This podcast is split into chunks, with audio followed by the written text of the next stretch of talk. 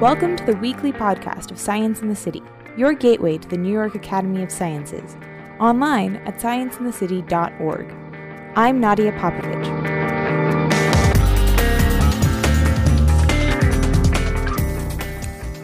Who are we?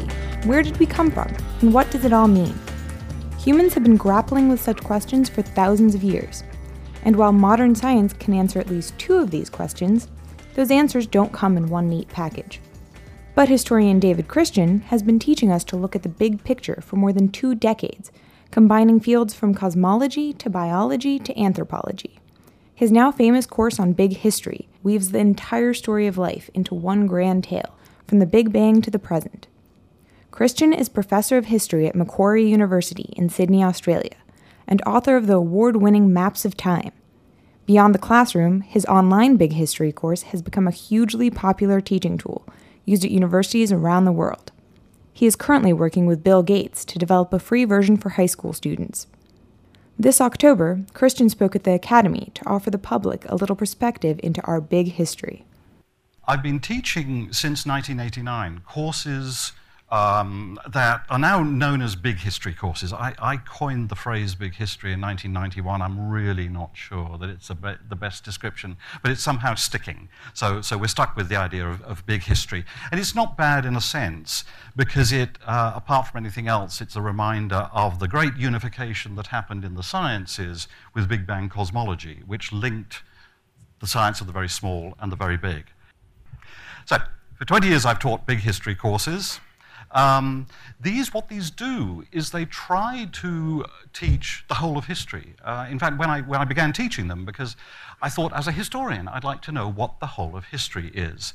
And I had the idea that it might be a bit like the geographer's equivalent of a world map. So I thought, what is the world map for a historian?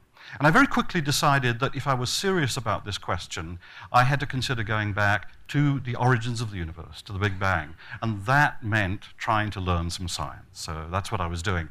But this story is based on modern scientific scholarship. And when I say that, I, sh I should explain that what I, what I mean by this is not just the natural sciences, it's based on scientific scholarship in history and the humanities, anthropology, as well as the natural sciences. So by scientific scholarship, I mean something perhaps slightly broader than what it might often mean. I mean scholarship based on rational, careful, rigorous, logical use of good evidence. Um, once I started teaching it, I was forced to change how I, change how I think about the relationship between science and ancient forms of knowledge. I had, to I had to sort of try to get very clear in my mind what science does and what it doesn't do. Um, because I realized, and in fact, it was my wife who's, who worked as a professional storyteller for many years and is very interested in Jung. She said, What you're doing is telling a modern origin story, a modern creation myth. And in fact, I'll use those phrases interchangeably in, the, in this talk. So once I realized I was telling a modern origin story, certain questions arose for me as a teacher. And the central one was probably this Should I teach my students that this story is true and all the other stories are false? Now, uh, this was a particularly charged question because I was teaching in Australia. So, this is a country where Stone Age technologies survived until just 250 years ago. Uh, the ancient systems of knowledge were all around you.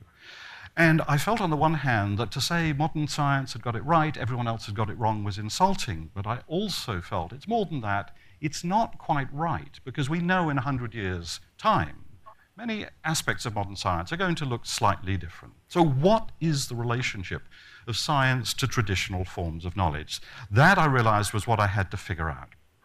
So, that's the background to this theme. I want to explore that question, and I hope that thinking about science in this way is a fruitful way of launching this very interesting looking series on science, on the history of science.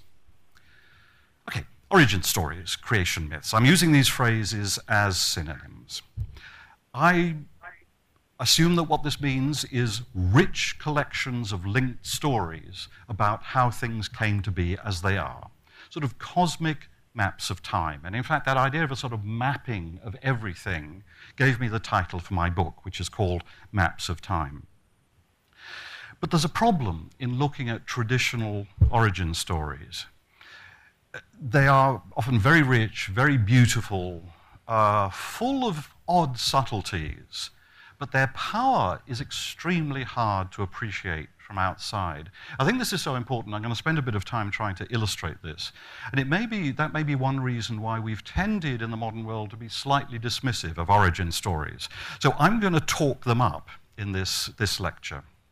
Um, here's, here's one way of putting this from the Encyclopedia Americana. A myth is understood in its own society as a true story.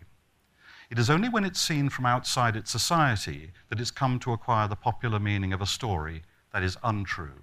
So I think we have to be very much aware of seeing stories from inside and from outside. From outside, origin stories, traditional origin stories, often look, they're exotic, they may seem beautiful, but they seem lifeless. They can't they're, they're, flat, they're thin, they can't do anything to us, like pressed flowers. Or here's another metaphor which I think might be good to have in your mind as I talk about traditional origin stories pinned insects. We see them dead. The people who used them and told them saw them alive, and we have to be very much aware of that in thinking about them.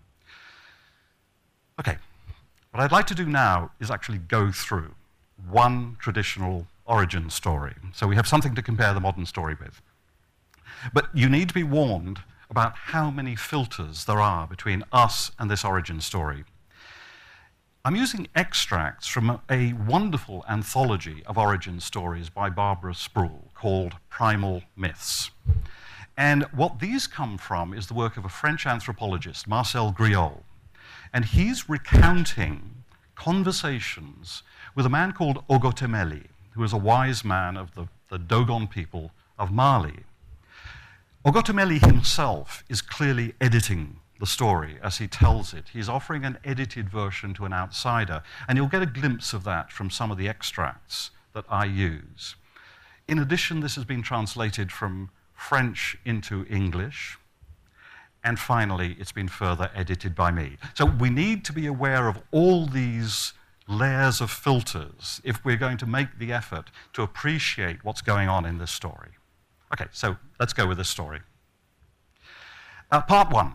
Uh, the, the, the, chapter headings, by the way, are mine. They're, they're, once again, one form of editing to try and help you fit through this. The stars came from pellets of earth flung out into space by the god Amma, the one god. He had created the sun and the moon by a more complicated process, which is the first attested invention of God, the art of pottery. The sun is, in a sense, a pot raised to white heat and surrounded by a spiral of red copper with eight turns. The moon is in the same shape, but its copper is white.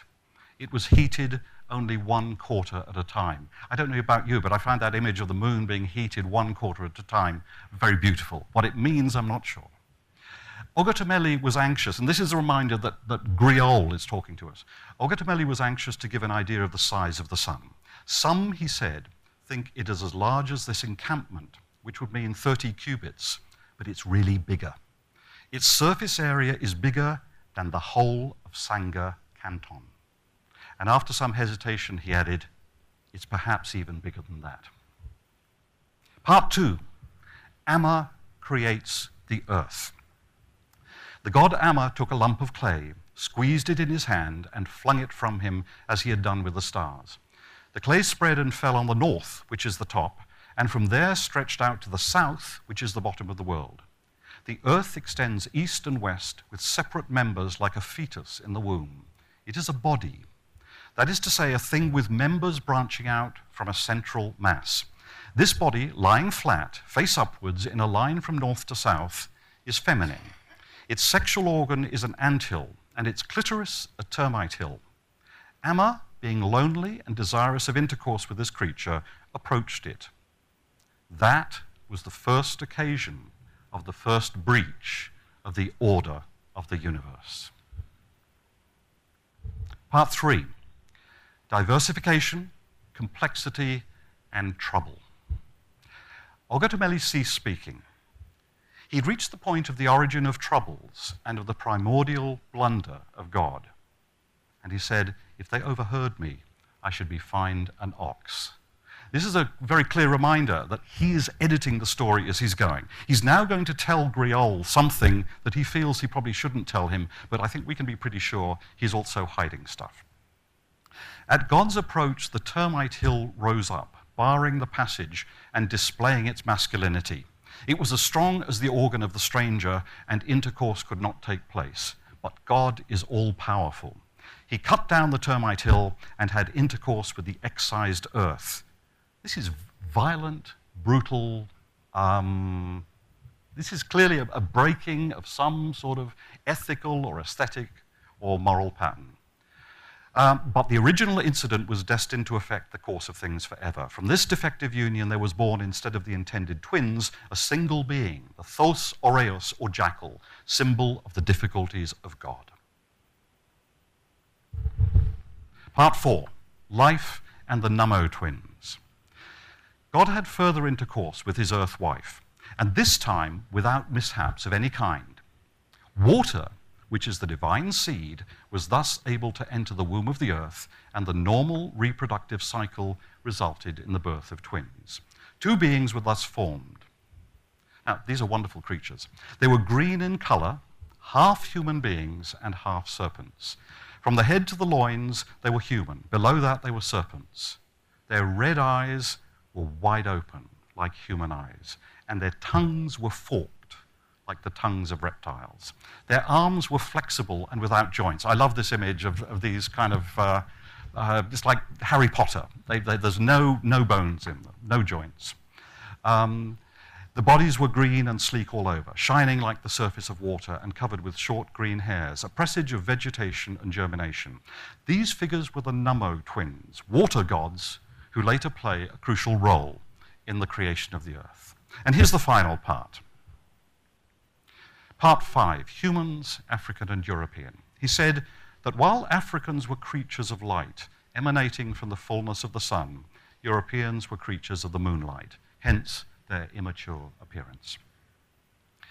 Now, that's the story, and I've tried to remind you how filtered it is. So we need to think very hard about it in order to try and think what's really going, going on. So let me try and describe some features of that story, and eventually I'm going to try and compare this with a modern origin story. Seen from outside, there are certain striking features. This is not a complete list of, of all, at, at all. First, it's universal. This is part of a huge complex of stories that try to embrace all origins. It tries to be a total story. It's part of a vast cycle. Secondly, and you may have missed this, it faces a problem at the very beginning.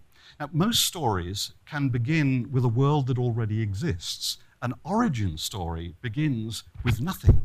So there's a problem of bootstrapping. How do you start an origin story? And this is a problem that no origin, sol- uh, origin story can solve. What does Ogotemmeli do? He arbitrarily announces that there's a God. A God is posited without explanation. This is a sort of literary bootstrapping, okay? And, and you'll, you'll immediately note that Christianity and many other religions do exactly the same thing. Thirdly, there's a theme of increasing complexity. The universe seems to begin quite simple, then more characters appear, more complications. Div- division, diversity, complexity, there's a growing cast of characters and objects. And these objects have new properties, so that new things are created as the world evolves. And fourth, well, let's be frank, from outside, it's just absurd. Okay? It's illogical. For us, it has no power to motivate, motivate action. None of us are going to be so struck by the story that it's going to change our behavior. We see it from outside. It's absurd. Now let's try and see if we can look at it from inside or, or think about it from inside. And there are certain things I think we can probably say with, with some conviction about this story. First, from inside, origin stories have now, I'm not going to say it's true, because we can probably never say that. What I prefer to say is they have the feeling of truth. They feel right. They feel like the way the world is. And in this, they're very uh, similar to modern science. Origin stories contain much good, tested, empirical information. They're inductive.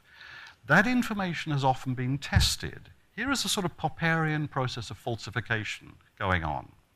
Um, they are built, in other words, on the best available information of a given society. Let me take this slightly further. Uh, they're authoritative in several senses. If you are a youngster in a society, you'll learn the story first from authoritative elders. On the right is Burnham Burnham, an Aboriginal elder and storyteller who I happen to know. And he, he died about 10 years ago. Wonderful character. Um, below, I don't think I need to explain this uh, authoritative elder below. So it's retold by respected elders. It's tested empirically. And we often forget this about origin stories. But this is sort of what I mean. Ogotemmeli's story, if you think about it, actually contains much empirical information. There's much in other parts of the story that I didn't include. It includes lists of important animals, law about procreation and sexuality, details of major farmed grains, symbolic accounts of human anatomy and the world's geography, a lot of empirical information that people in that society needed to know. And this is information that has been tested in the daily life of that community. Now, the point is that the tedious technicalities are often ignored in collections of origin stories. When we get them, the collectors have often shed all of those details because they're pretty boring for a modern person. Uh, a, a real origin story goes on and on and on because it's full of these details. Now, secondly, first they're authoritative. Secondly, they should not be taken too literally. We often forget this. We often assume that the people who heard them were naive and treated them literally. And we should not assume this. They all contain paradoxical and metaphorical elements, and they are open to qualified skepticism. And I'll just give one illustration here, and this again is from Ogotemmeli. Griaule once asked Ogotemmeli about a curious detail in a story in which there are large numbers of creatures, and they're all standing on a step that is one cubit deep and one cubit high. This is like the question of how did Noah get all those animals into the ark? Okay, so, so Griaule asked, how is this possible? And Ogotemmeli's reply is wonderful. You, you, can, you can hear the weariness in his reply. He says, all of this had to be said in words, but everything on the steps is a symbol. Symbolic antelopes, symbolic vultures, symbolic hyenas. Any number of symbols could find room on a one cubit step. And Griaule adds that the word he translates as symbol literally meant word of this lower world. So we do not need to assume that people heard traditional creation myths too literally or too naively. We should assume that many of the hearers heard them with some subtlety, with some reservations, with some skepticism. Uh, finally, origin stories from the inside are powerful. They frame knowledge, they provide a sort of map of everything, and they steer behavior. They are rich, living, credible, inspiring cosmic maps. And here's a quotation from Barbara Sproul, which I think captures this very well. She writes Creation myths are the most comprehensive of mythic statements, addressing themselves to the widest range of questions of meaning, but they are also the most profound. They deal with first causes, the essences of what their cultures perceive reality to be. In them, people set forth their primary understanding of man and the world, time and space. Now, we've looked at one creation story. This slide is just a reminder of one more that is much more familiar to people in a Western society dominated by the origin stories of Christianity, which were combined for almost 2,000 years with the cosmology of Ptolemy. So let me just remind you how this too fits many of the qualities that we saw in Ogotemmeli's story. It's universal, it's a total map. It's absurd from outside. Now, a modern scientist may have some respect for the science that went into Ptolemy, but, but the story now looks absurd. And of course, it looks absurd if you are brought up within a completely different cosmology. It raises the problem of beginnings. And in Christianity, the problem takes the form the cute kid at the back of the class who says, Okay, so who made God? at the beginning of the Genesis story. It's a story of increasing complexity. It's authoritative. It's based on trusted sources and significant empirical evidence. It's open to some revision, limited, but some revision. And it's powerful. It framed ideas of the universe and right behavior in Europe and the Christian world for almost 2,000 years. Okay. So that's a way of trying to get you to think about traditional origin stories, I hope in a slightly different way than you're used to. Now, what I'd like to do is tell a modern origin story, and this is really the story that I tell in my big history courses. Now, I, it takes me, um, it took me 48 lectures with the teaching company, and it takes me 13 weeks, two lectures a week with my students. So, what, what I'm going to do now is give you a highly compressed, non-technical version. And as with Griaule and Ogotemmeli, I'm going to take extracts. Okay, so we're seeing this a bit like a pinned bug too. So, seatbelts, please. Okay, part one, the origin. In the beginning, 13.7 billion years ago. Okay, I think we need to pause immediately at that point. What is a billion? Uh, when I'm teaching my students, I have to spend a lot of time trying to convey some sense of scale. I'll come back to this issue later, but, but in the meantime, here's, here's a quick and dirty thought experiment. Count, start counting one and two and three and four, one every second, and try to get to a million. It's going to take you 11 and a half days of solid counting all the way.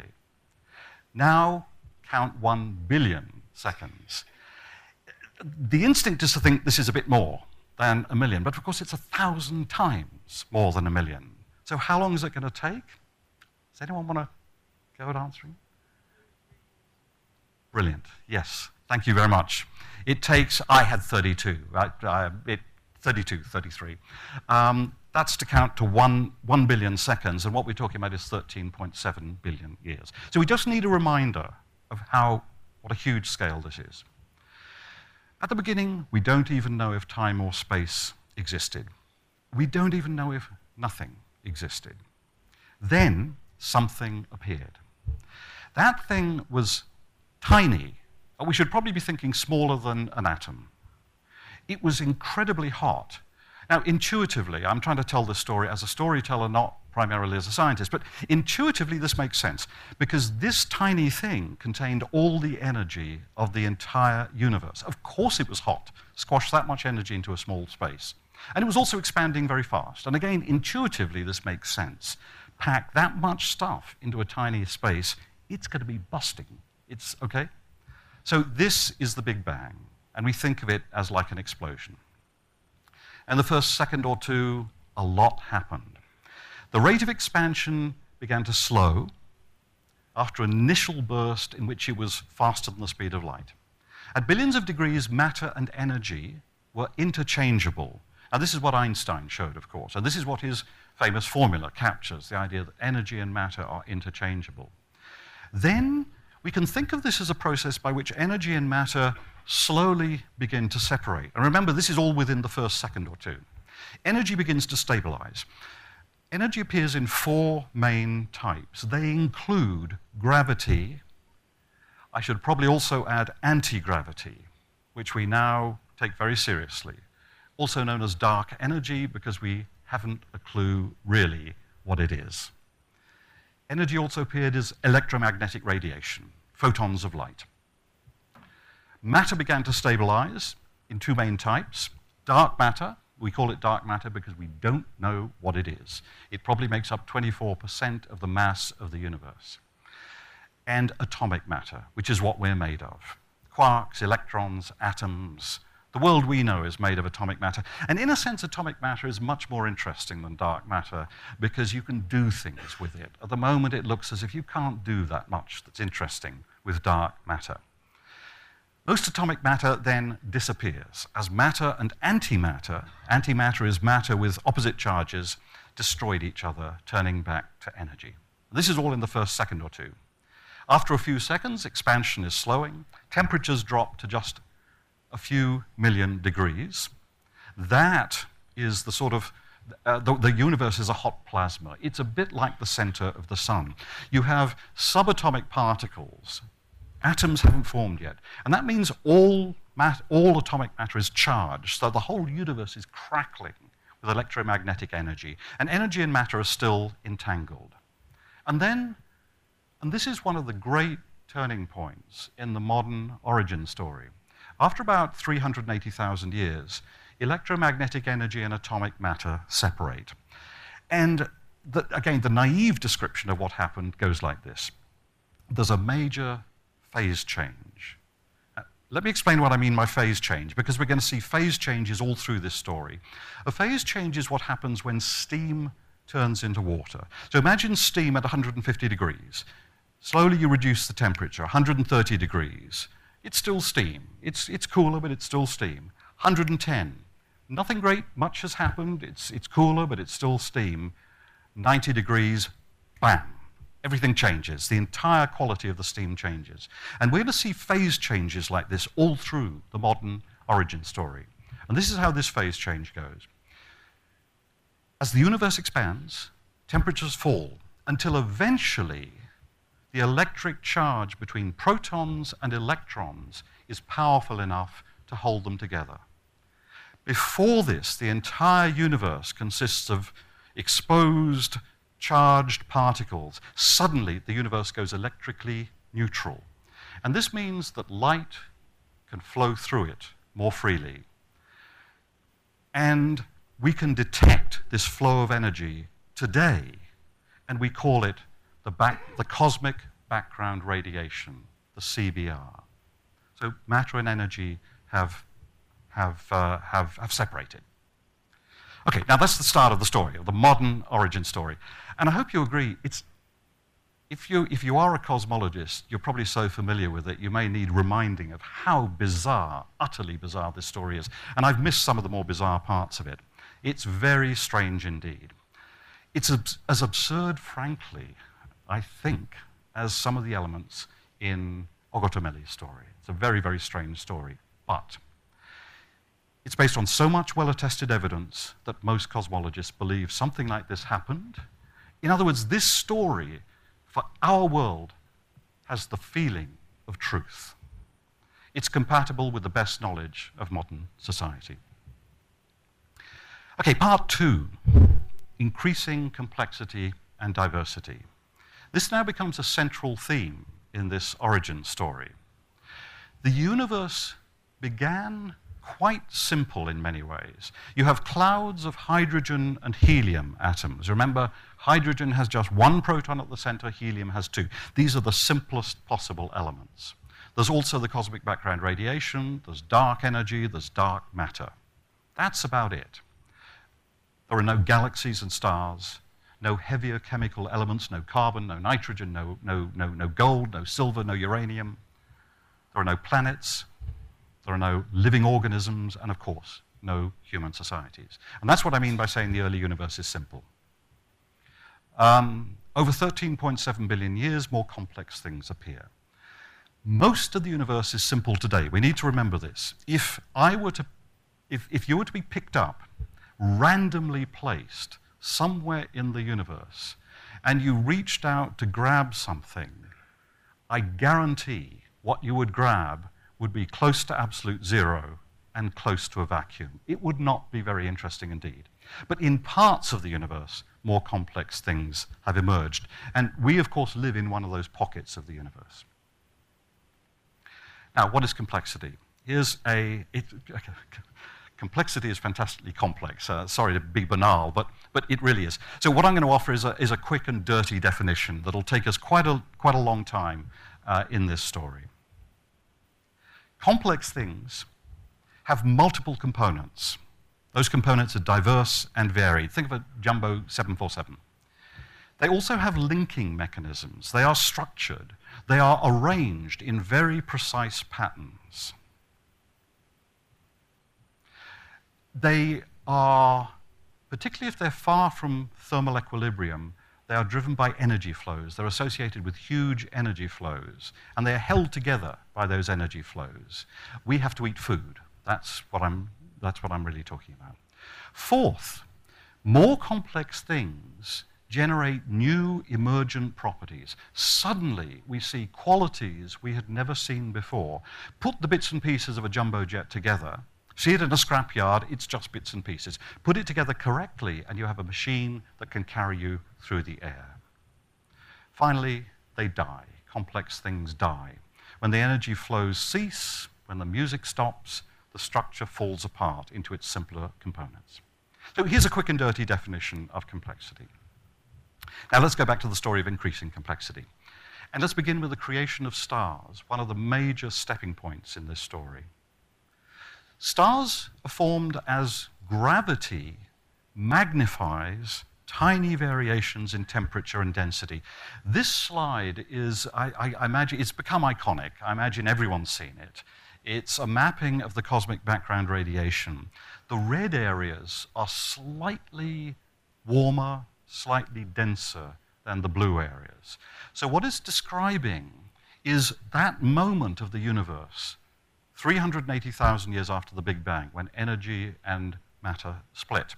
And what it shows is a universe that is not completely uniform. Now, gravity gets more powerful if there's more stuff. So it grabs on the denser areas and clumps them together. And this starts a powerful process. We think that even dark matter is clumped together by gravity. And probably embedded in those huge clumps is lots of atomic matter. So this graphic shows dark matter with the light spots of atomic matter embedded in it. So we can think of huge clouds of atomic matter slowly being collapsed by gravity. As they collapse, gravity gets stronger within each cloud. The dense regions get even denser, temperatures rise, hydrogen atoms within them collide more and more violently until eventually a threshold is crossed and we encounter a phase change. When temperatures at the center reach 10 million degrees, hydrogen nuclei fuse together to form helium nuclei, and they release huge amounts of energy. So, this collapsing cloud at the center, now suddenly, we have the equivalent of a hydrogen bomb that's going to keep exploding for billions of years. And that furnace at the center props it up and prevents the collapse going further. And that is a star. We have something new, a new object in the universe. And this object we can reasonably describe as more complex than things that existed before. It, fusion goes on in the core, heat is generated in the center. In the sun, it takes about a million years to reach the outer, outer surface. Uh, new supplies of hydrogen come from outer layers. Heat and light then goes into the surrounding universe. And that energy flow, of course, is what sustains life on Earth and allows the creation of new forms of complexity elsewhere. So stars represent a new level of complexity in this story. And they're still forming today. If you go on the web, you go to the Hubble site, you can see fantastic, beautiful images of regions of star formation. And here are just three. Okay, so that's one extract, and it's attempt to give a, give, a, give a sense of how we see increasing complexity. We see these thresholds being crossed, phase changes at which suddenly new characters, new objects appear in the story. Now, I'm going to cut out huge parts of the story. I'm just going to tell you what I'm cutting out. We get a whole series of phase changes, and here are some of the more important ones. Each one involves tiny changes that at some point lead to a new entity, which in turn allows further forms of complexity. So complexity is building on complexity. In some environments, specifically around stars, where you get these energy flows. Now, here are some of the major thresholds. New elements form in dying stars. So, after the explosion of uh, supernovae, we find scattered through galaxies are new elements carbon, uranium, oxygen, nitrogen, and so on. So the, the universe becomes chemically more complex. New chemicals allow the formation of new astronomical objects, including planets, objects such as planets which you couldn't form in a universe with just hydrogen and helium. On some planets, uh, at least one. but I think, I don't know if there are any astrobiologists here, I think the betting is that life is pretty pervasive. They recently identified a planet not too far away from us, which is the same size as Earth and probably has liquid water. So the betting is there are lots of planets like Earth, and as life appeared early on Earth, there may be a lot of life. Anyway, life appears, much more complex than non life. And life evolves, eventually becoming multicellular. And I'm going to pick up the story again about 100 million years ago. Our Earth and Sun were formed four and a half billion years ago. We're now very late in the Earth's history. This is the Earth in the late Cretaceous period, 65 million years ago. And this is a world ruled. Sorry, it shocks me as well. I, I, keep forgetting I put that damn drum, drum roll in the slides. Anyway, so this is a world ruled by dinosaurs. And remember, I, I, I spent a lot of some of the I, I, spent a lot of time teaching freshman students, so I, need to wake them up periodically. Um, and the dinosaurs are wiped out. Um, Walter Alvarez, the geologist who did the pioneering work to demonstrate this, uh, is now teaching a big history course at, at Berkeley. Walter Alvarez and his colleagues proved that about 65 million years ago, a meteorite landed off the Mexican coast.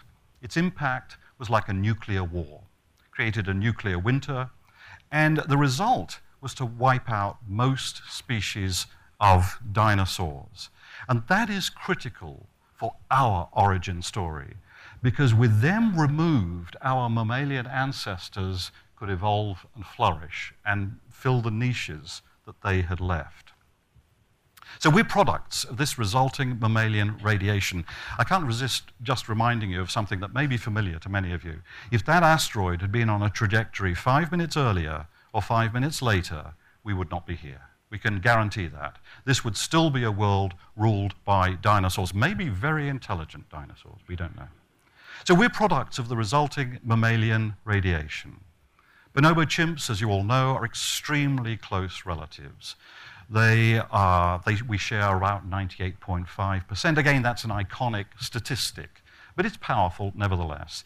They almost certainly have a very rich emotional life. They have complex politics. They are very, very like us in many ways. So, now part three human history the history of our species. Homo sapiens appears approximately 100,000 years ago. We can argue about this 200,000, 60,000, some would say. And I'd like to argue that our appearance marks a fundamental turning point in the history of the planet.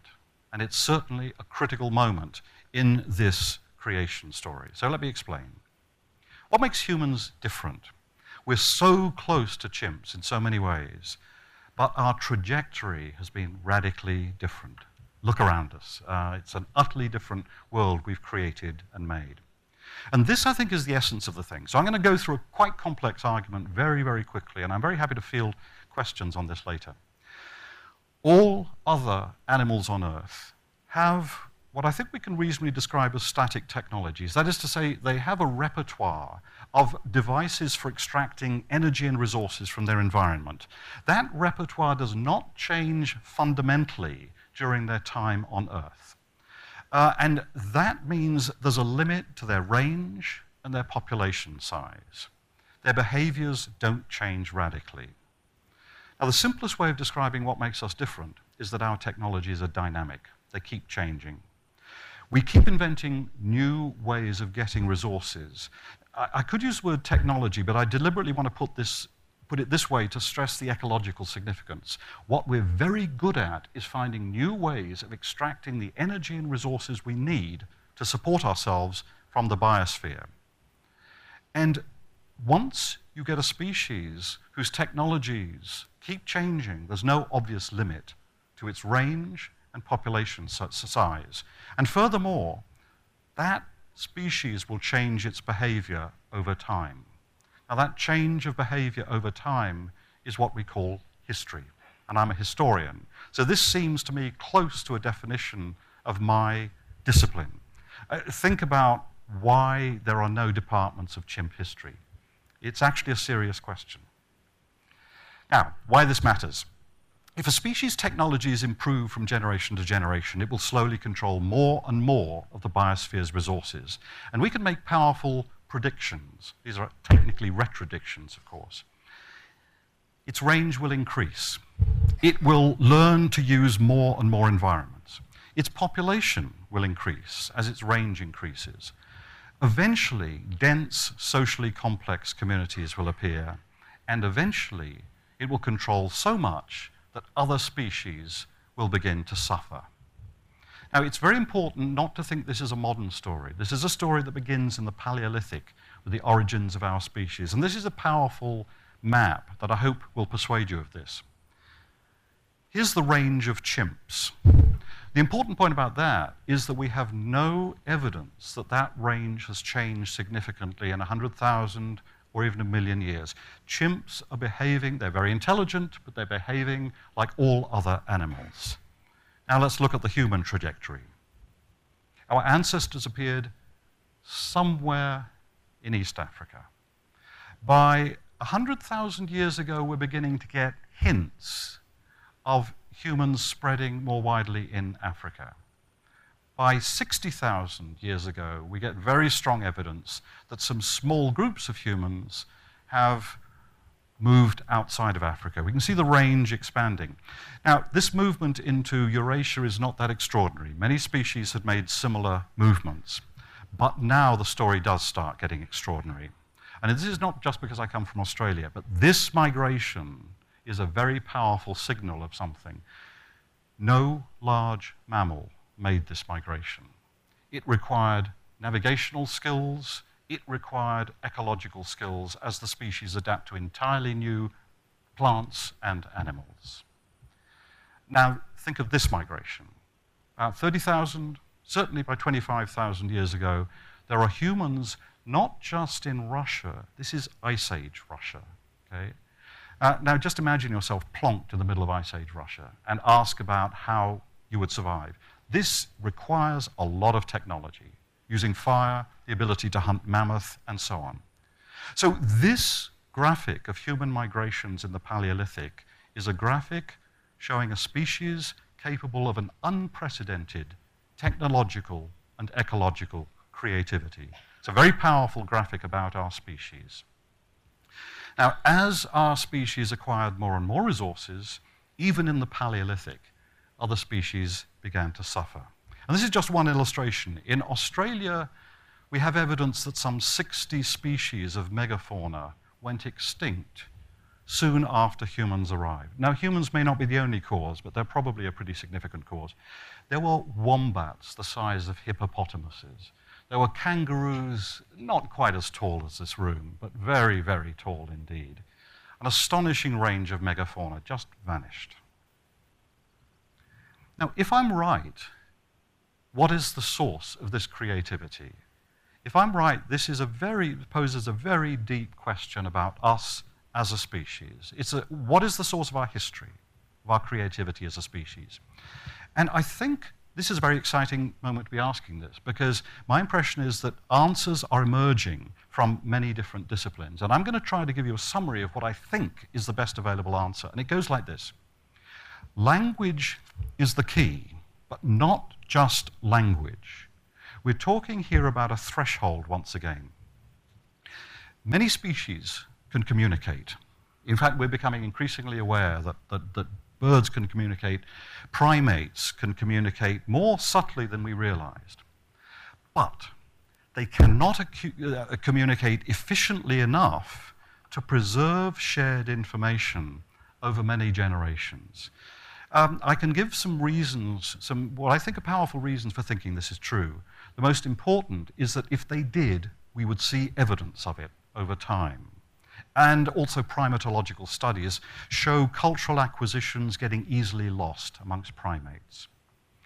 So, Homo sapiens crossed a threshold in linguistic efficiency. We acquired a linguistic ability which was suddenly could move information faster with greater precision than any other primate. Let me just give you one, one quick and dirty illustration of what I mean by the power of human language. Um, I, am going to say something, and I think something's going to happen inside your heads as a result. And it's actually something kind of strange. This is something a chimp, a room of chimps could not do. So what I'm going to say is pink elephant. I'm hoping that a picture popped into your minds. And the weird thing about that picture is it's a picture of something that's never existed, never will exist, that none of you have seen, that I have never seen. So I have moved quite a complex piece of information instantaneously from my head into yours. This, as far as we know, is something chimps can't do. So our language has crossed a threshold in efficiency. And if we can share information that efficiently, information can accumulate in the collective memory. So collective learning becomes cumulative. This is a tiny threshold. This is why I keep talking about the word threshold, and it amounts to a phase change. We have a new type of animal on planet Earth. Here are some of the signs of that newness. This is a graph of human population growth. In the Paleolithic, there is actually slow, slow change, slow growth. It's very slow by modern standards. With agriculture, it accelerates, and then this is the terrifying spike of modernity, the last two or three centuries. So this is an accelerating process. Collective learning, as it accumulates, feeds back onto itself, developing new synergies and getting more and more powerful. And one result is increased human control over energy. Now, these figures are very rough and ready, of course. But what they suggest is if you estimate total human control over energy today, and you divide by the number of humans on Earth, we find that each of us is consuming or controlling, not consuming in our bodies, of course, but controlling 230,000 calories per person. Well, that, what that is saying is roughly we are controlling 100 times the energy we need to survive. Now, what sort of species can do this? This is a huge increase in complexity. Brains have 100 billion neurons, each connected to thousands, perhaps millions of others, computing in parallel. Modern human society links those brains into a network with 7 billion potential nodes connected through language, phones, and the internet, computing in parallel. This is an astonishing increase in complexity. Now, where's it all going? Optimists see this as a wonderful story of increasing complexity, increasing creativity. Pessimists fear that our growing control over resources is simply going to sap the resources of the biosphere as a whole. Now, I'd like to just summarize the chronology of this story. We've lost chronology a bit. Um, if, and this is a simple way of getting the chronology of this modern origin story. Let's imagine the universe began not 13 billion years ago because our, our minds are not designed to grasp a billion. We're, we're designed by natural selection to grasp periods of 50, 100 years at most. So let's imagine the universe began 13 years ago. If so, the Earth would have existed for about five years. Large organisms with many cells would have existed for about. Anyone want to guess, by the way? I've given the absolute figures on the right 600 million years. Wild guess? Seven months. Okay? the asteroid that killed the dinosaurs would have landed. Anyone want to try a guess? Three weeks ago. This is me with a calculator, so if, if, if it's out by a day or two, don't, don't worry too much. Hominins, bipedal, bipedal primates, great apes would have existed for three days. Our own species, Homo sapiens, for 53 minutes. Agricultural societies for five minutes the entire recorded history of civilization for three minutes and modern industrial societies for six seconds. So that gives you a sense of the chronological structure of the modern origin story. Now I want to end just with some comparisons with Ogotemmeli's story. How similar is this to other stories? Well, in many ways, very similar. I think more, more similar than we often think. It tries to embrace all knowledge of origins, it's universal. it faces a problem with beginnings. We do not know how to get from nothingness to that tiny thing that was the Big Bang. We have to deal with it arbitrarily. There's a theme of increasing complexity. It's absurd from outside. Fundamentalists find it absurd. It's authoritative from the inside. It has the feeling of truth. It's not to be taken with absolute literalness. Now, one of the reasons for saying this is metaphorical. There was no bang. I mean, there was no bang at the Big Bang. Um, but every cosmologist knows that in 100 years' time, many of the details of this story will have changed. We should not tr- treat this without a little skepticism. And it's powerful. It shapes the understanding of an emerging global intelligentsia. But now I'd like to talk about three things that make this origin story very different, because it is very different from traditional stories. And the first may seem surprising. I think it's scale. Um, and I think scale may be the thing that gives modern science its power.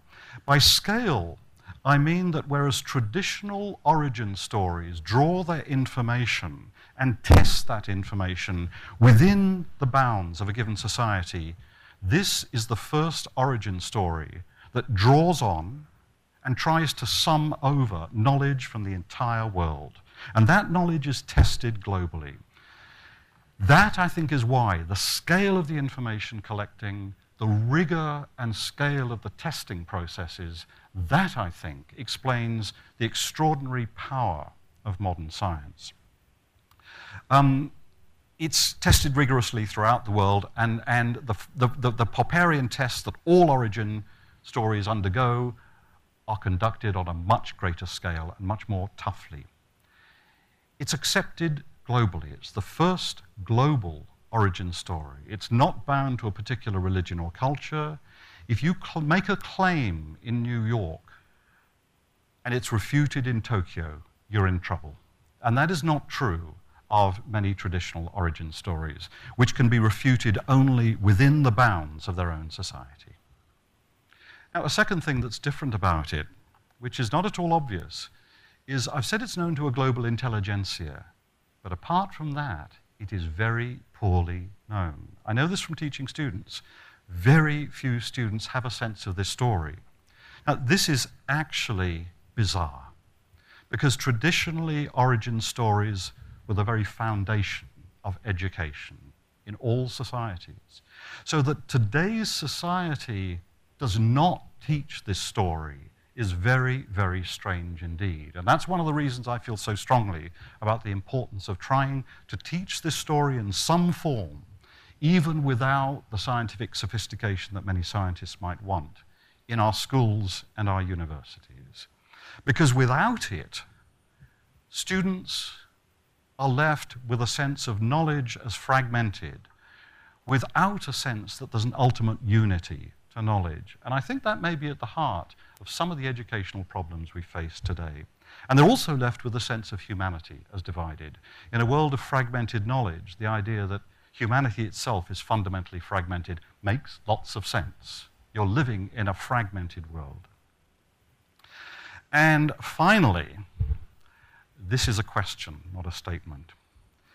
Traditional origin stories, and I didn't talk about this, because they tell you they provide a framework for all knowledge, also provided ethical direction. They gave moral, they contained moral imperatives. So, my question is can the modern origin story do this? Does it already perhaps contain the beginnings of moral imperatives? I, I, can't see any Ten Commandments in modern science. What I can see is a lot of information that is a powerful prompt to deep and rich ethical argument and discussion. So, my question is, and this is the question I'd like to leave you with if I'm right that this story should be regarded as the modern global equivalent of traditional origin stories, is it also true that eventually it will slowly acquire more and more ethical and moral power as a result? Thank you very much for your attention.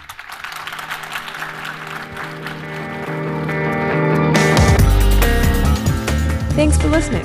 Science in the City is a nonprofit program from the New York Academy of Sciences. This means we need your continued support to keep bringing you this weekly podcast, as well as the rest of the Science in the City program, like our events and our website. For more information on Academy membership and to support Science in the City, log on to scienceinthecity.org slash donate. And as always, we'd love your feedback here at Science in the City. Send us an email to scienceinthecity at nyaS.org. See you next week.